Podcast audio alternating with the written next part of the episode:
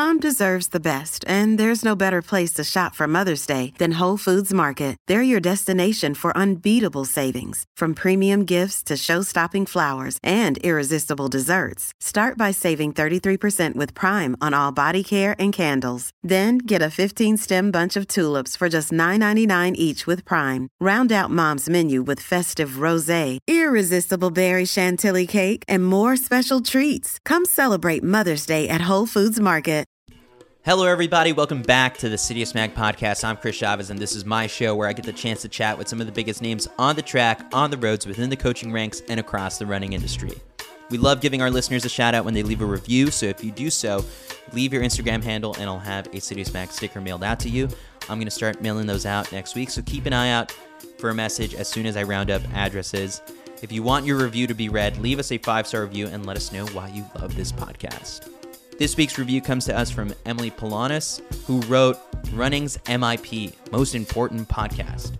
Chris absolutely slays every single episode, bringing us the most important nitty gritty running information while keeping it light and fun along the way. Helps build anticipation for all road races and track events, and helps us runners feel connected to the super fast runners we look up to. The commentating for the marathon trials was unmatched and absolutely electric, killing the game as always. That's what it's all about, bringing you closer to the pros, up to date on the top news and events, and excited about all the latest stuff. Thanks to Emily for that super kind write up.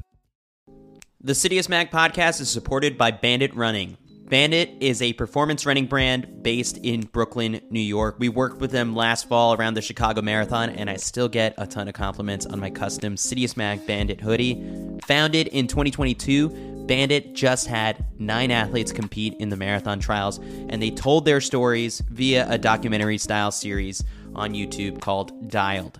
Check those out on the Bandit Running YouTube channel if you're into some quality running storytelling. They also just relaunched their membership, a program that enhances your relationship with Bandit via early access to product, discounts, exclusive events, gear, content, you name it, the membership has got it. For a limited time, Citius Mag podcast listeners get 20% off the membership and any product if it's your first time order by using code CITIUS20 at checkout. That's CITIUS20 at banditrunning.com. Thanks to Bandit for supporting the podcast. My guest for today's episode is Rory Linkletter. He is a Canadian marathoner for Puma. He just ran 208.01 at the Seville Marathon to get under the Olympic qualifying standard. He did it with nine seconds to spare. He's in good position to get selected by Athletics Canada for the Paris Summer Games. Canadian record holder Cam Levins has already been selected for the team. There's two more spots up for grabs, and assuming that no one else runs faster than Rory in the next two months, he'll be set to go to his first Olympics. Rory was a standout runner at BYU and then turned professional in 2019. He spent some time with Hoka's NAZ Elite before choosing to leave the team and has been working with Ryan Hall in Flagstaff, Arizona for the last two years. In this episode, you'll hear all about why the training has been working so well. He shares a bit about Ryan's coaching philosophy and his training philosophy. Plus, I, I, obviously will try to start some trash talk between Rory and Conner Mantz or Clayton Young, his former teammates at BYU. So without further ado, here is Rory Linkletter.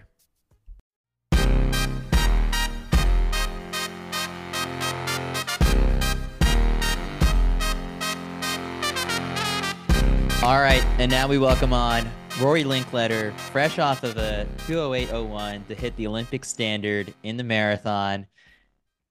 Good enough to be on the Citius Mag podcast. Apparently, not good enough to get into the lap count newsletter. I hope you enjoy this consolation prize to just uh, sit down and talk through uh, this race. Yeah, I mean, I uh, I've been getting up like 4:30 a.m. Flagstaff time, so I got up, opened the my email and saw that the uh, the lap count had come out, and I was like, oh, surely I'm at least in the rapid fire highlights here. And nope, but there was a mention of where Lenny stood after people had hit the standard, and I was like, typical American media bias. Yeah. Um. well, anyway, I'm glad we could get you on here to recap it because it was an awesome performance. You said on Instagram, I'll be sharing more as I gather myself. How have the last couple of days been kind of just like processing the result? It's been good. I mean, obviously, like anytime you work really, really hard for a race, there's a lot of anticipation and buildup. And oftentimes, when the race is over, it's kind of like, well, what do I do with myself now? But at least with this one, it like immediately translate in translates into the like implications of it, which is hopefully going to the Olympics. And uh, so I've been kind of putting my focus post race on like, oh, let's start looking at what that might look like, you know, and just having some fun with my downtime looking forward.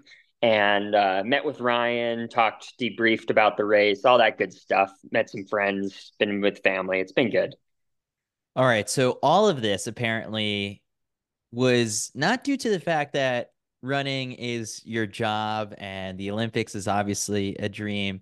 But I think I saw on Twitter this is all due to the fact that you lost your fantasy football league. Tell the story behind that. Well, I mean, I was going to run Seville regardless of of whatever happened in my fantasy football season, but uh, before the season started, because it's a group of BYU alumni runners that most don't actually still run competitively. Um, they decided it'd be a funny punishment to make whoever got last place run a marathon. And they said, you know, me and Nico Montañez are in the group. If Nico and Rory win, I, I guess I, I don't know what that means, but I mean, or if they lose, I don't know what that means, but we'll figure it out. And I got last place. It was horrible, but um, I was supposed to run a marathon. I was like, well, I'm going to run a marathon. You can't change the punishment because I'm good at marathons. I heard it was close though, right? Like uh, for whoever finished last, right? Someone in the replies yeah. was like, "Oh, if it yeah. hadn't been for this, then like he wouldn't have had to run this marathon." yeah, I mean, it was. I, I, it's one of those things when you're having a bad fantasy football season, you kind of check out with like three weeks to go. So like I was kind of like down in the dumps at that point. So I'm sure that there was some jostling and whatever, but I was, I was, uh, I was not too dialed into that at, at the time. So all right, so let's let's give some credit to like, all right, what led to your fantasy football downfall? That ultimately, I like reframing this whole thing as like giving credit for this Olympic standard to a certain NFL player. Okay, uh, Lamar Jackson, obviously. So, um, not not any relation to my fantasy football team, but I got to give a shout out to that because I'm a Ravens fan. So, but what what what happened with your team? Like, who who tanked that? Like, and what oh, went wrong? I I honestly I'm like one of those people that uh, I've compartmentalized this all out of my brain because it was so devastating. But I think I had like just a handful of those just unlucky injuries, or like I was the team that got the most points scored against. So it's just, you know, I don't think it's one person, but I, I, I was just, I'll just dedicate my my marathon to Lamar Jackson in general. All right, I'll take that. so let's let's kind of recap this race not as many people probably watch this thing as like the US Olympic marathon trials. Like, I couldn't even tell you like where to find the stream for this one. And then kind of when I've read sort of some of these recaps from it, you know, the Canadian Running Magazine, the CBC who's covered it, was it as boring as it seems where just you just so happen to go out with the Olympic pace group locked in, ran the most even split marathon I've ever seen. It was 104.01 for the first half and then 104 flat for the second half. Like was that just it? Just sort of like, all right, this is the group I'm in. Let's click these off. Yeah, in part, it's kind of like that. Obviously, when you're time trialing, that ends up being what it is. And, you know, they did have a great stream, but obviously, like the time difference makes it like impossible for US based, North American based fans to follow along. So, um, and it wouldn't have shown me much from my family that stayed up and watched. They saw me finish and they saw me start and they saw one pan over throughout the whole race to the Olympic standard group. But um, yeah, I put myself right on the pacer of our group and pretty much locked in. And I told myself um, right around halfway, just someone in this group is going to get the Olympic standard. There's too many of us here, so I might as well just try to win my group. And that's what I tried to do. And I think I would have been. I, I, I lost track of one guy who pulled away with 5K to go, but I think I was the second finisher of the Olympic standard group. So how did you sort of like calculate that move? I mean, from an athlete standpoint, like a time trial is just, can sometimes be so mindless. Like it's less pressure than having to like compete for places and all that stuff. Like had this been like the Olympic trials format, then I'm sure it would have been a bit more stressful. But for you, just sort of like, was it just looking at your watch and checking in on things? Like how was it relaxing in a sense? Um, no, because I don't, I don't think time trialing is my natural like preferred state of running. I think I'm more of a racer than I am a time trialer. I actually historically don't do my best at, the, at these types of races. Um, but I mean, it, it, worked out well because it was a good day and I, I was fit enough for it. I had had a great build going into it. So it, it's just one of those things. It's like, I don't know, you, you just go out there and, and you, you find your group and you just lock in and, and yeah, you, it, it can be boring, but I feel like because of how much was on the line for me, I was so engaged with it that it, it never at any point felt boring. And it honestly, it was the, the, fastest a marathon's gone by in my own perspective due to that fact that I was just so like dialed into my splits like you said and and and where I was at in my group and and competing. So the final mile you only got this thing with 9 seconds to spare. When does yeah. sort of that pressure and that adrenaline really start to kick in knowing that you don't have that much of a buffer? Yeah, when I went through half marathon um, seeing that I was right around 64 minutes, I was like not a lot of room for error here. And at that point, like I feel like it heightened my like awareness of what the pacer was doing, what the group was doing. And and honestly, I, I was like getting antsy around 25K and I passed the pacer who went 30K and I started running like three minute Ks. I actually ran probably the most aggressive part of the race from like 25 to 32K because I was like, we didn't give ourselves a lot of leeway here. So I just felt like I feel good at this stage. So I'm going to kind of push and kind of hopefully give us a cushion while my legs feel good, knowing that, you know, and maybe this is stupid trying to bank time in the middle of a marathon, but in my head, I was like, your legs are going to get tired. So like you have to give yourself like a 10 second window, 20 second window so that if you, if you do hit that, hit that like really, really tough rut, you you can grit it out and still squeak under. And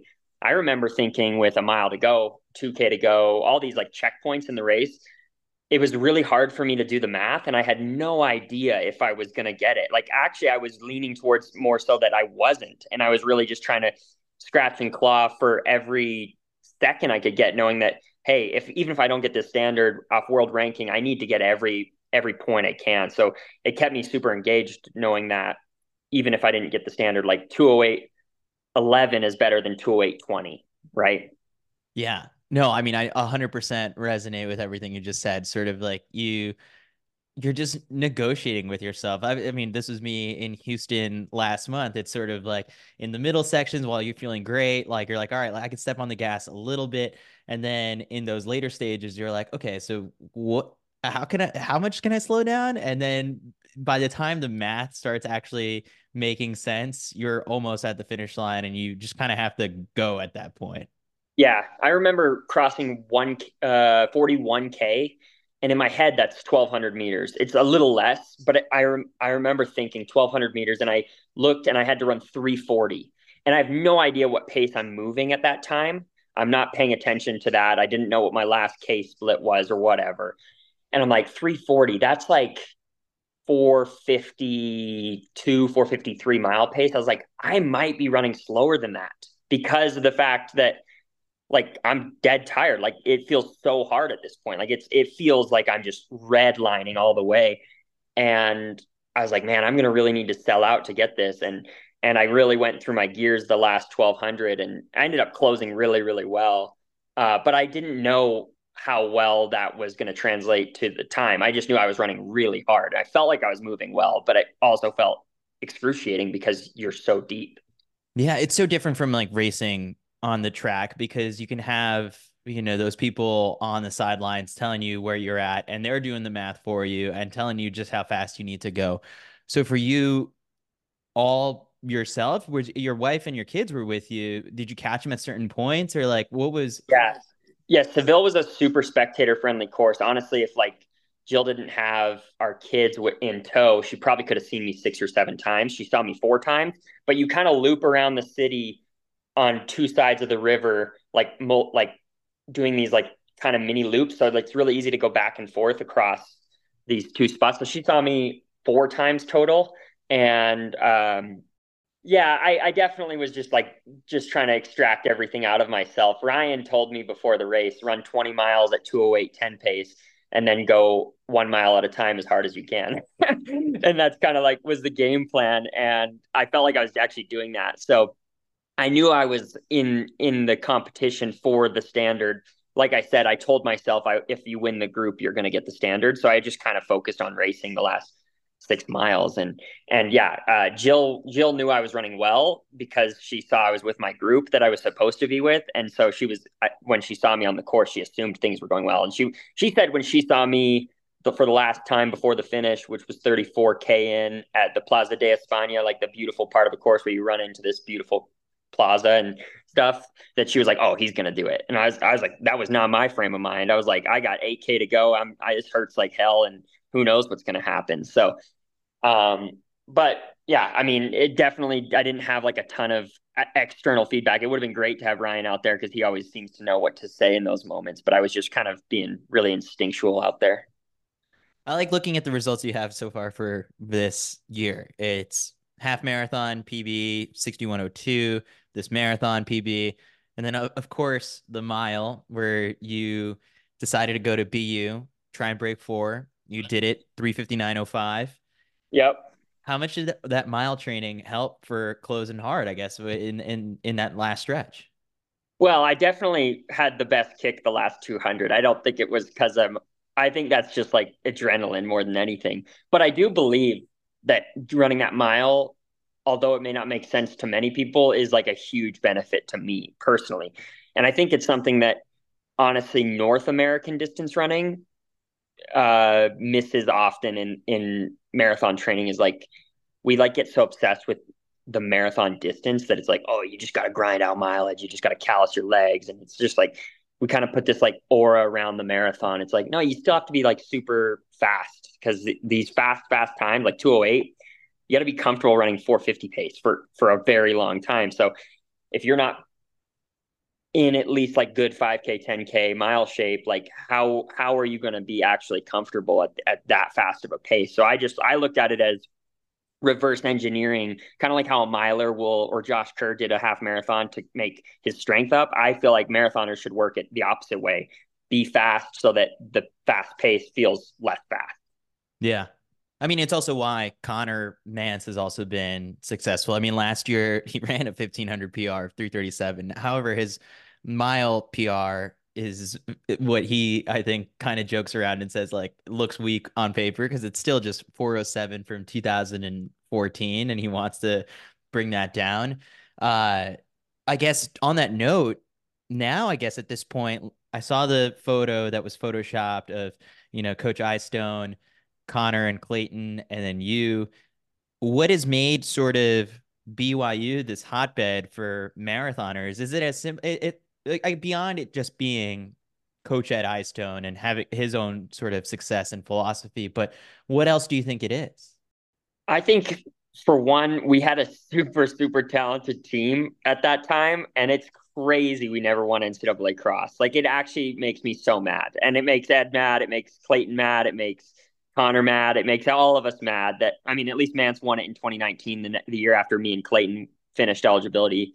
Um, but it's just like we were we were a very talented team at the time. And also coach Eyestone the way he trains distance runners it's like so simple. And it sets you up really well to have like a really well-roundedness to your self as a as a endurance athlete. And and we really just do it's hard to explain but like uh, I feel like a lot of these uh track and cross country programs in the NCAA don't do the same stuff we do. We just like rip hard tempos on the road like once a week. It feels like, you know, once every two weeks at least. So I just felt like I got really good at running really hard on the road. Like I was doing tempo runs in college on like a five mile loop on this road out. We call it Lake Loop out in out in Provo, and we would we basically raced it like eight times a season, right? So it's like one of those things where I just got so comfortable running fast on the road that I think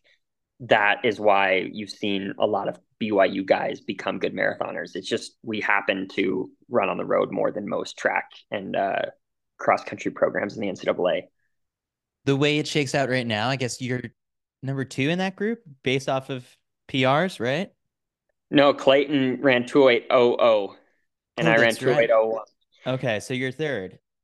I mean, yeah, yeah, it's it's a bummer. So I I don't plan on being third forever, but but it, it is uh it, it was one of those things where it's like, man, I couldn't have run two seconds faster at least to, to leapfrog Clayton on the PB descending order list, or just to run 207 would have felt a lot better. It's such a funny thing. Like you run 207.59 and you can call yourself a 207 marathoner, but I ran 2801, so I can't. so now you're a couple years into your career as a professional. You spent some time at NAZ Elite, and then most recently, now you're what year two, right, with Coach Ryan Hall? Yeah, just over two years. I started working with Ryan at the very end of 2021, very beginning of 2022. So we've been just over two years now.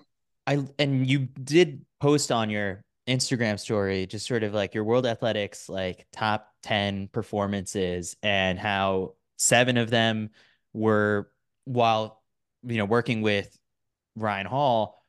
What has made that click so well? And I guess for the people who aren't as familiar, how do you boil down his philosophy?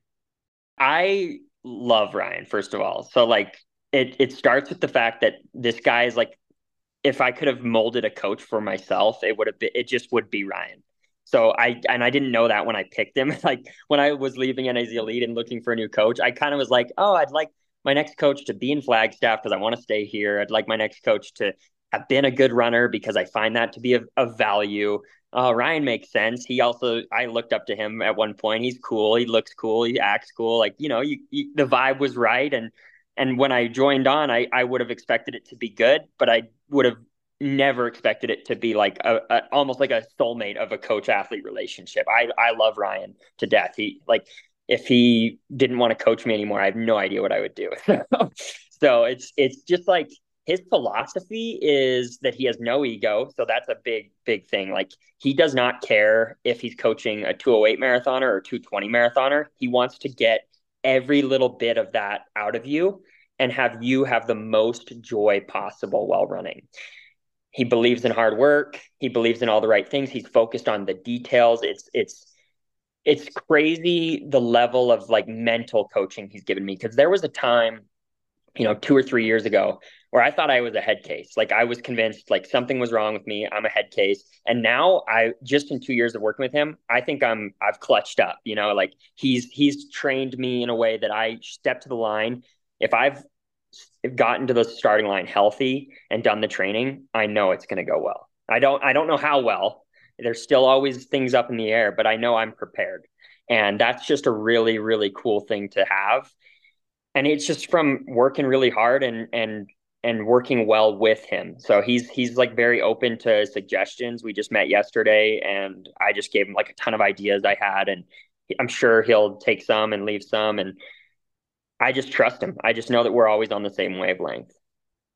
At what point do you think you found him in sort of like his own sort of coaching journey? Because I remember like interviewing him while he was still competing, say around 2015, when he was still in the throes of a lot of those low points in his career where he was battling those injuries and like you know anything post 2012 for him was really rocky and for the people who haven't maybe watched the documentary uh it's on Amazon Prime I believe the 41st day like that's like a crazy behind the scenes of how you know uh, how much of a roller coaster his career was toward the end and I kind of remember him in a sense, not eh, Sara played a huge part of his involvement and staying within the sport, but I never really thought that, oh, he would be a coach. And so seeing him in the early stages, you know, workouts with you and Ches, like that was still fairly early on in sort of like his own dive into the whole coaching scene. When do you think like he, you know, have you guys talked about that or like he's all in now?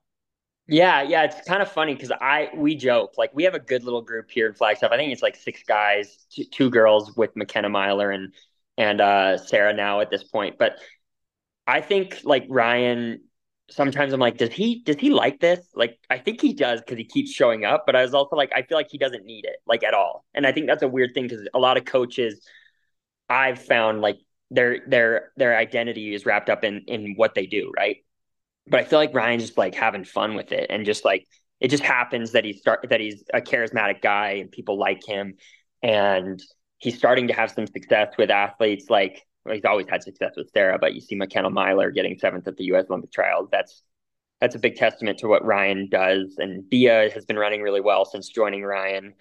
Um, Aaron Benenfield uh, is starting to come around, and he's gonna he's gonna be a good athlete here. And and there's just like it's gonna keep growing organically. Um, I don't know what happened, what transition happened. I've obviously like tried to promote him as much as I can because I believe in him and I want people to know how much I think he's like a part of my success. Like I honestly am so grateful that it just worked out that way because I think it was perfect for me and I'm like just I'm blown away. I think coaching is so important and it's just like he's so good at it that I'm just like people need to know about this. Like I feel like it's still kind of unknown.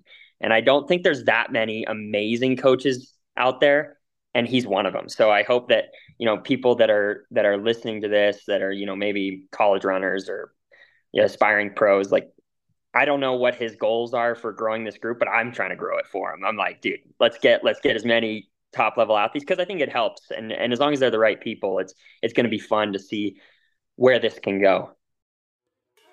The presenting sponsor of the Citius Mag podcast is Olipop. You know we've been pounding Olipop for over a year now.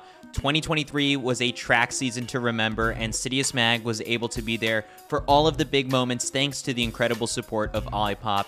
What has become known as the runner's soda isn't just a great companion for pregame shows or post race shows, or if you're just watching at home and want to crack a can of Olipop open yourself, it's good for you too.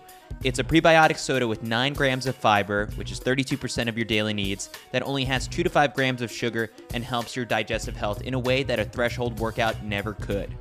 We love it because there are 15 incredible flavors that will keep your body refreshed and ready to go for the next workout. My current favorite is lemon lime. Caitlin Tui's number one flavor is ginger lemon. There are other great flavors like vintage cola, tropical punch, orange squeeze, cherry vanilla, and I'm hearing rumors of another one coming soon. Citius Mag podcast listeners get 25% off non subscription orders by using code CITIUS25 at checkout at drinkolipop.com. You can also find Olipop at Whole Foods, Sprouts, Kroger, Target, Walmart, Publix, and most recently, they just got added to Costco, so pro tip there. Next time you're looking for a refreshing and healthy drink after that long run or hard workout, reach for an Olipop. You won't be disappointed. DrinkOlipop.com, code CITIUS25. I also look at someone like Ryan with kind of those low points he had and all those injuries, very similar to Dathan Ritzenhein, where it's like now you see his athletes and like he does his best to keep him healthy and because he knows kind of like where that line was when he was an athlete and that crossing it, you know, will break him or whatever it is. And so, in a similar vein, I guess Ryan, you've been fairly healthy the, the past two years to be able to compete at, you know, Houston and Worlds and and you know now this performance. So, you know, has that also been sort of a blessing in disguise? So, so sort of like, oh, my coach, you know, used to be super injury prone, so he knows you know how where how to push. I think he he would I he wasn't as much injury prone as he was like a hammerhead. You know what I mean? Like he trained so hard and he likes to train us hard, but I think he learned all the mistakes that you could make of like how to overtrain and and not do it right. And he's like very careful about like efforts in within workouts and you know recovering between sessions. He'll push us, but he's also like he's the kind of guy that like you're having a great day and he tells you to back off, not to not to keep going. Like he doesn't get excited out there. So I think it's more so like he's able to see and read the athlete within the workouts and within a training cycle and see what strings to pull at what times. That's what keeps him health us healthy.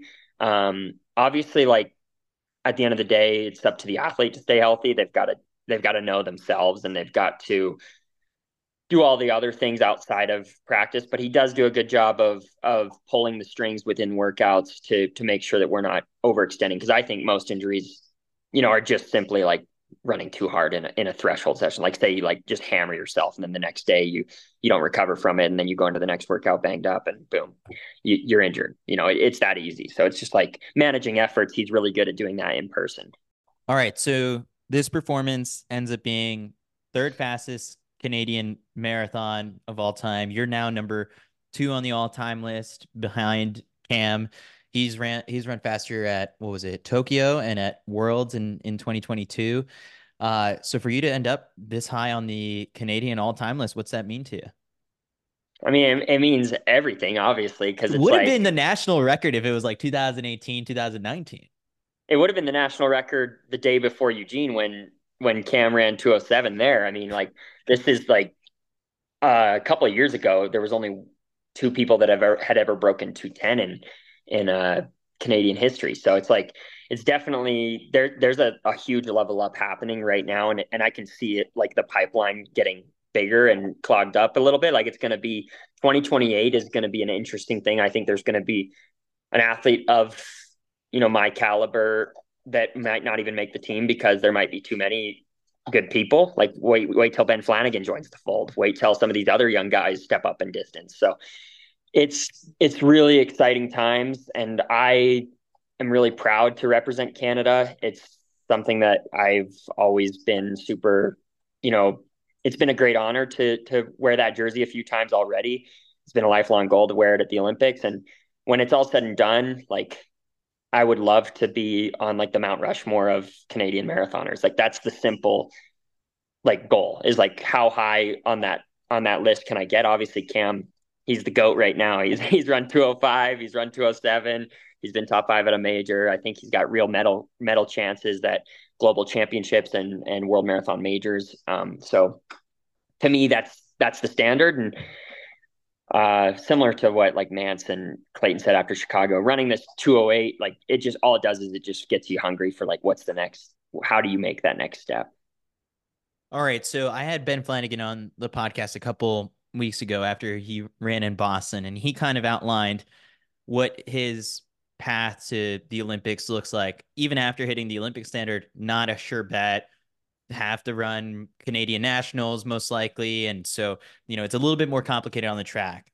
For you, I guess you've got to just wait a couple more weeks and just cross your fingers. No one else runs faster. Cam's already been named to the team. So there's two yep. spots up for grabs. You're the only other guy who's hit the Olympic standard. And I think it's by the end of like April, uh, you'll, yeah. you'll know for certain. Yeah. It's looking so, good though. Yeah, it looks great. Um, obviously, like I'm under the, I'm going to work under the assumption that I'm going, knowing full well that there's always a chance. And I would be obviously sad, but like, dude, I've done everything I can. Like when I set out on this journey, I, if I, I thought if I hit the Olympic standard, I'd go to the Olympics, and that doesn't, like, I did what I wanted to do. So if two guys happen to, you know, clutch up and run 207s, what can I do? Like I've done what I can do to try to make this team and if two other guys are more deserving, then they're more deserving.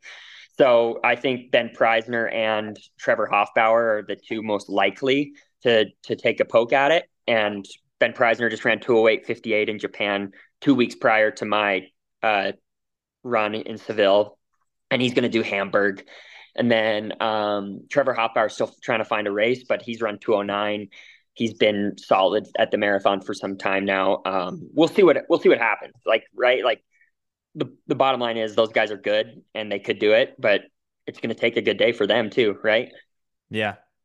Um. All right. So if we kind of look ahead, what are some of these early plans you've kind of already tried to pencil into your calendar? I'm sure a ton of it has to be hill work. Uh, this course map for Paris looks crazy with that one mountain in the middle of the the race.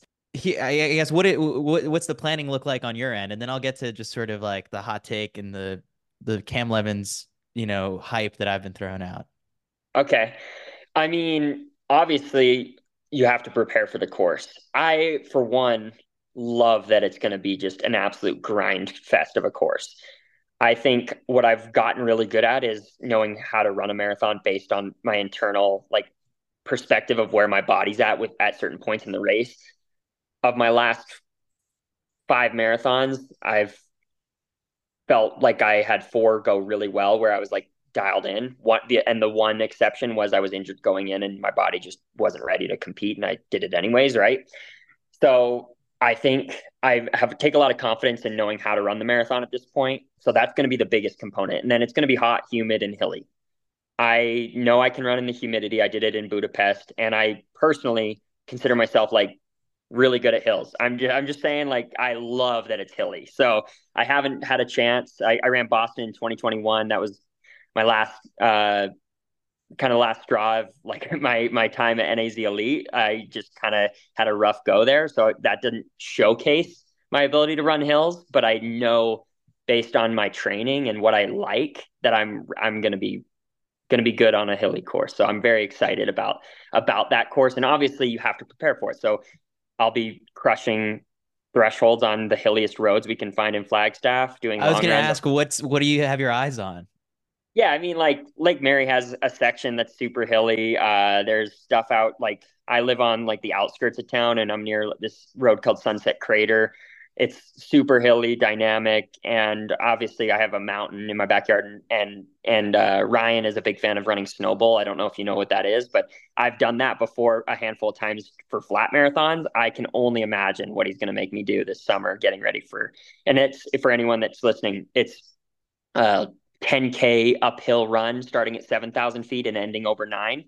And it, it honestly doesn't matter how hard you run. It's the hardest thing you can ever do. Like I it is the most painful workout we do, and it doesn't matter if you're running seven minute pace, six minute pace, eight minute pace. It hurts the whole time.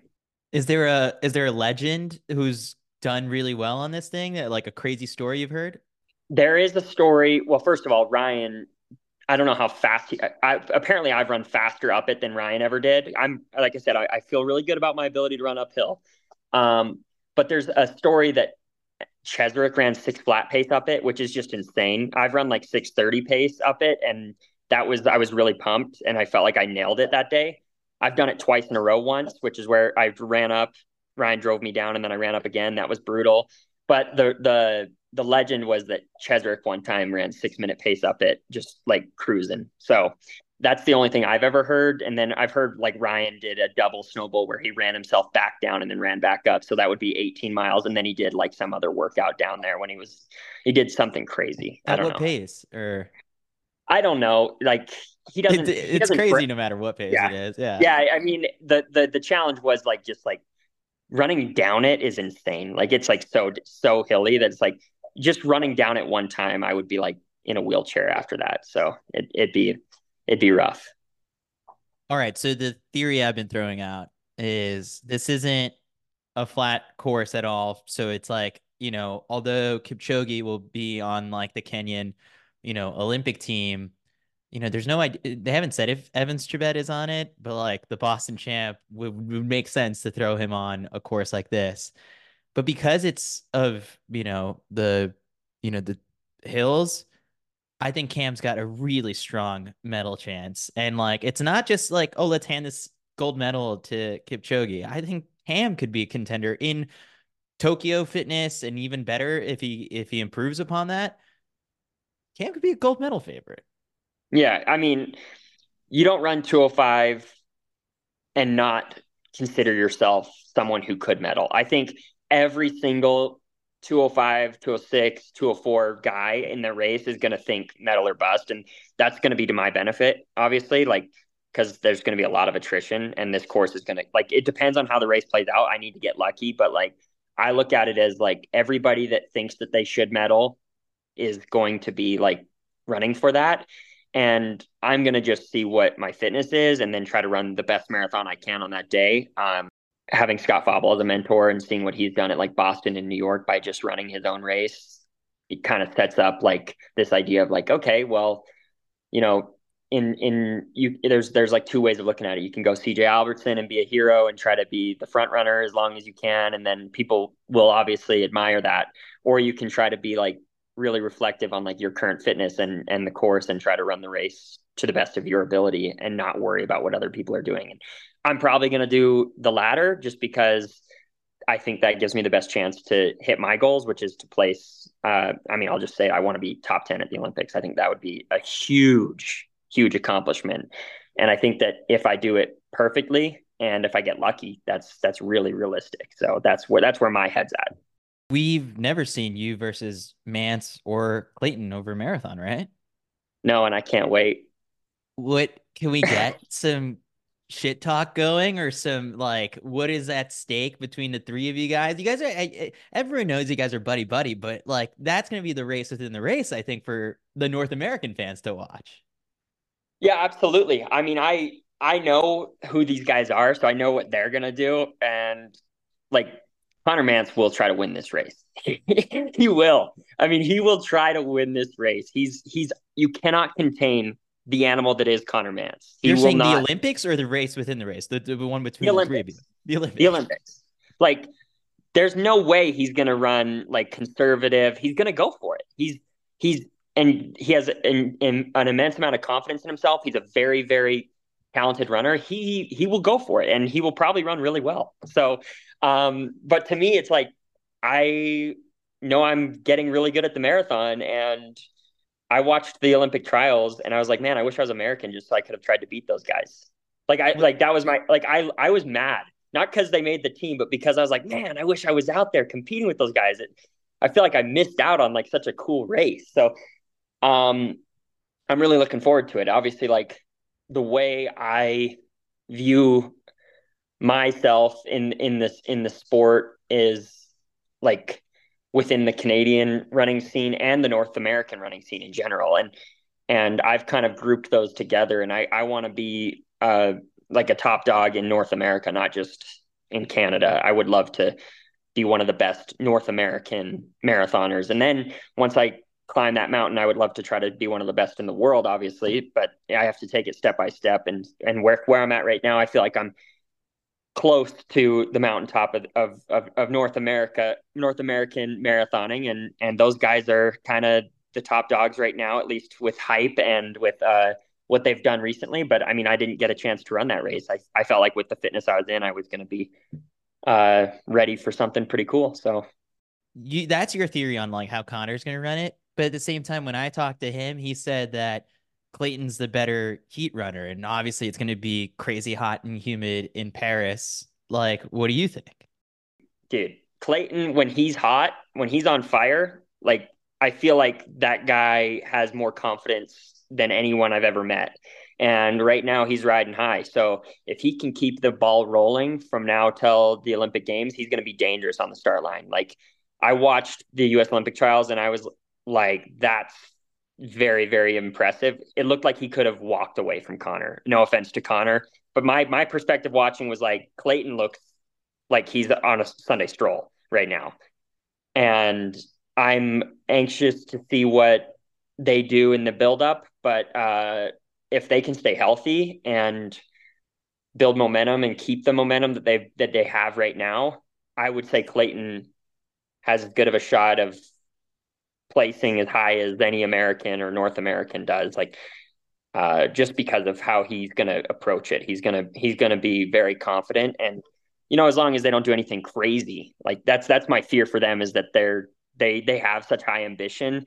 I feel like it. I'm like more of a realist within myself. Like I'll I'll try to run the race within myself, and I feel like those guys will be like, it's the Olympics. Like, what do you have to lose? Like, go for it. I just looked it up. Uh, your all-time head-to-head with Clayton do you know who has the edge? I would assume I'm a little bit ahead because I don't think he beat me in cross country very much. Um, and I think I beat him in track a fair bit.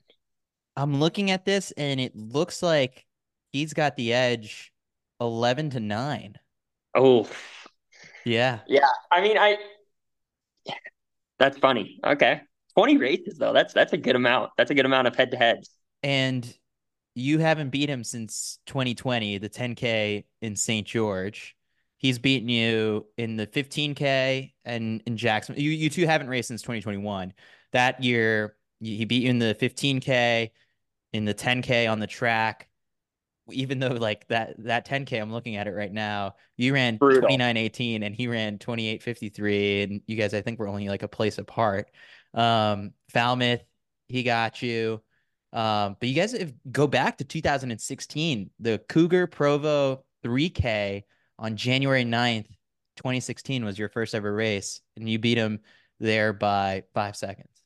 Okay. Yeah, that's funny. I mean, you could include high school in that. I think we raced a couple times in high school, and that might not even be on there.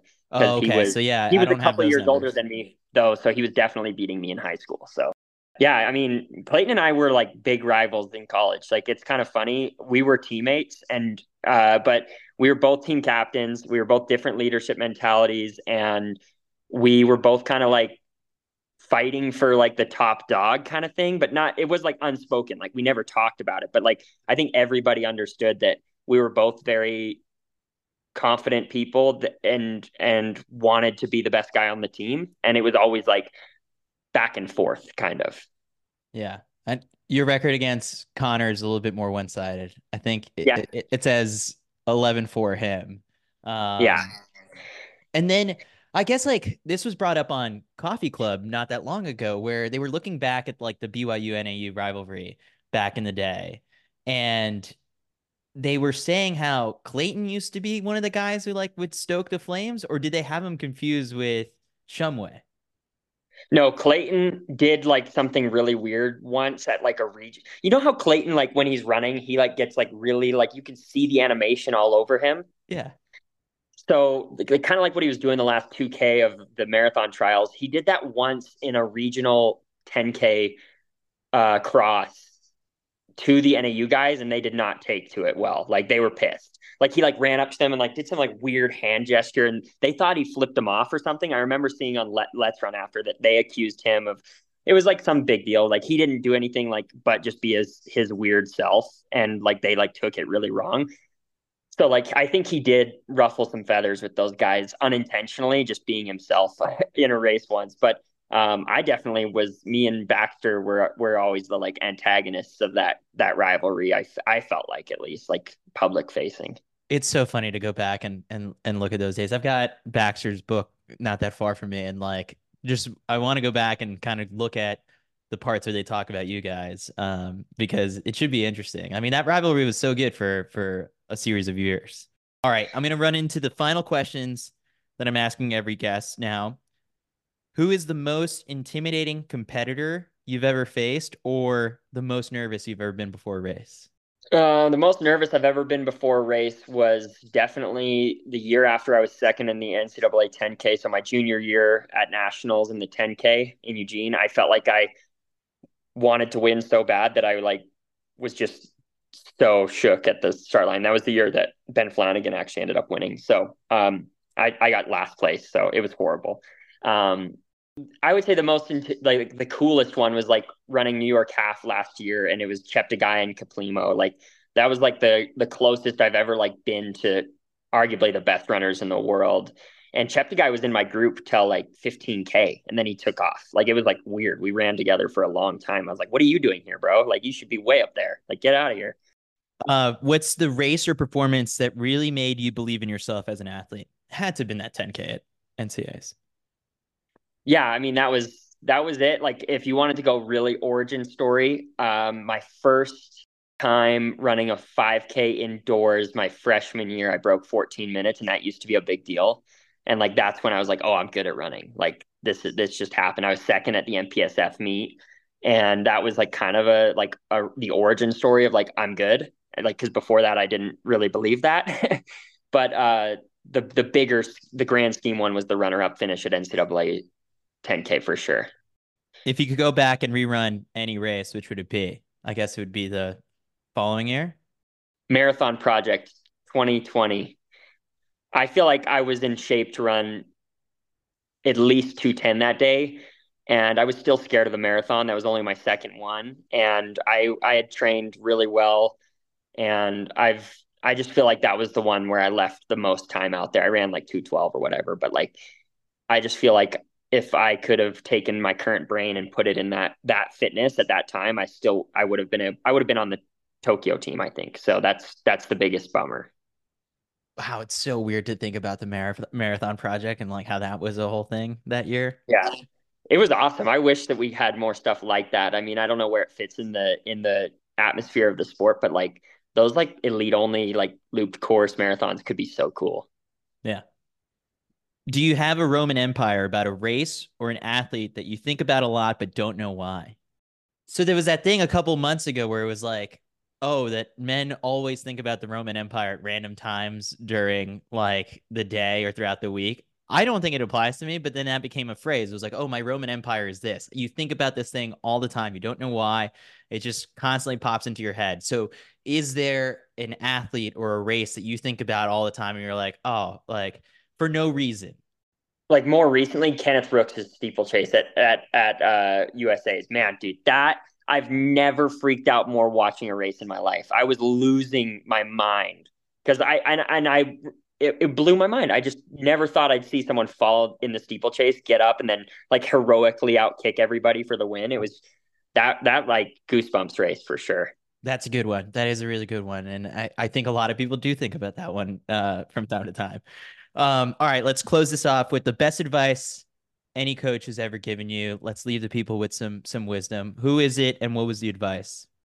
Coach Eyestone has like a lot of like fun cliches um, and the one that uh, like sticks with I think all of his athletes, and it's like so like consistent competence equals eventual excellence, and he would call it C squared equals E squared. so the the principle is if you just consistently are competent at what you do, eventually you'll be excellent at what you do, and I think that that's true for my career. It's been like now I'm finally starting to see some of the fruits of the labors, but I feel like I've been putting in like high level work for a really long time and and been thinking to myself like I'm better than my times or my performances indicate and it just hasn't come together yet and I'm sure every distance runner thinks the same thing but uh, eventually it's starting to click and I'm I'm excited about what that can mean. No, it is exciting, and you, you're at a great point now where you just got to wait a couple more weeks, and then you know it's going to be official. You'll hopefully be headed to the Paris Games. A lot of that hard work, you know, has paid off, and you've got tons of people rooting for you, Rory. Thank you, thank you. Yeah, I'm excited about it. Should be fun. All right, so I know you didn't make the lap count this past week, but this was awesome having you on the podcast, and maybe Kyle will link to the podcast in the newsletter next week. Okay. Yeah, yeah. That'll that'll be cool. Sweet. Thank you all for listening to this episode. This episode was produced by Jasmine Fair. I love doing this for you guys, so please do me a favor and leave a five star review on Apple Podcasts or Spotify. That helps us grow the show and get even more awesome guests. Let me know what you're enjoying about the show. Make sure you're subscribed or following on your favorite podcast players. Please share this episode with your friends if you think that they'll get any value or inspiration out of it. Let's build this thing together. Visit citiusmag.com for a lot more. We've got a brand new website with tons more articles, videos, and podcasts. As always, I love track and field. I'm Chris Chavez. See you next time.